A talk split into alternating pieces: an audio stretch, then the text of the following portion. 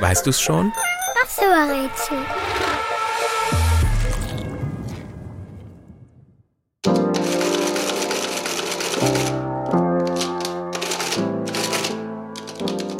Die Zahl, die wir suchen, ist in China eine Glückszahl.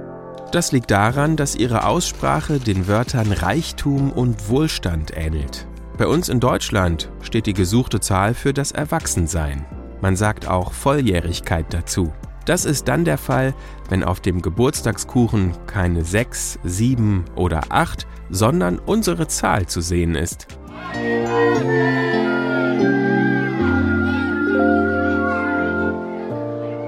Die ist übrigens zweistellig und liegt irgendwo zwischen 10 und 99.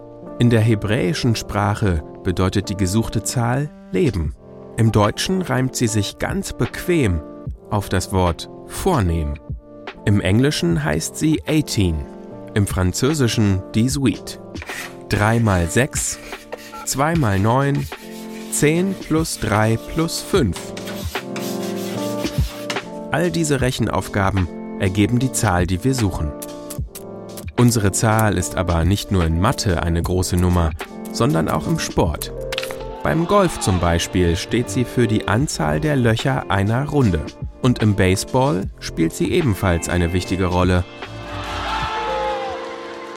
Zählt man alle Spieler eines Baseballspiels, kommt unsere Zahl dabei heraus.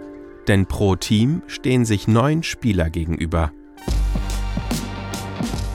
Und? Weißt du's schon? Welche Zahl suchen wir? Ich sag es dir. Es ist die 18.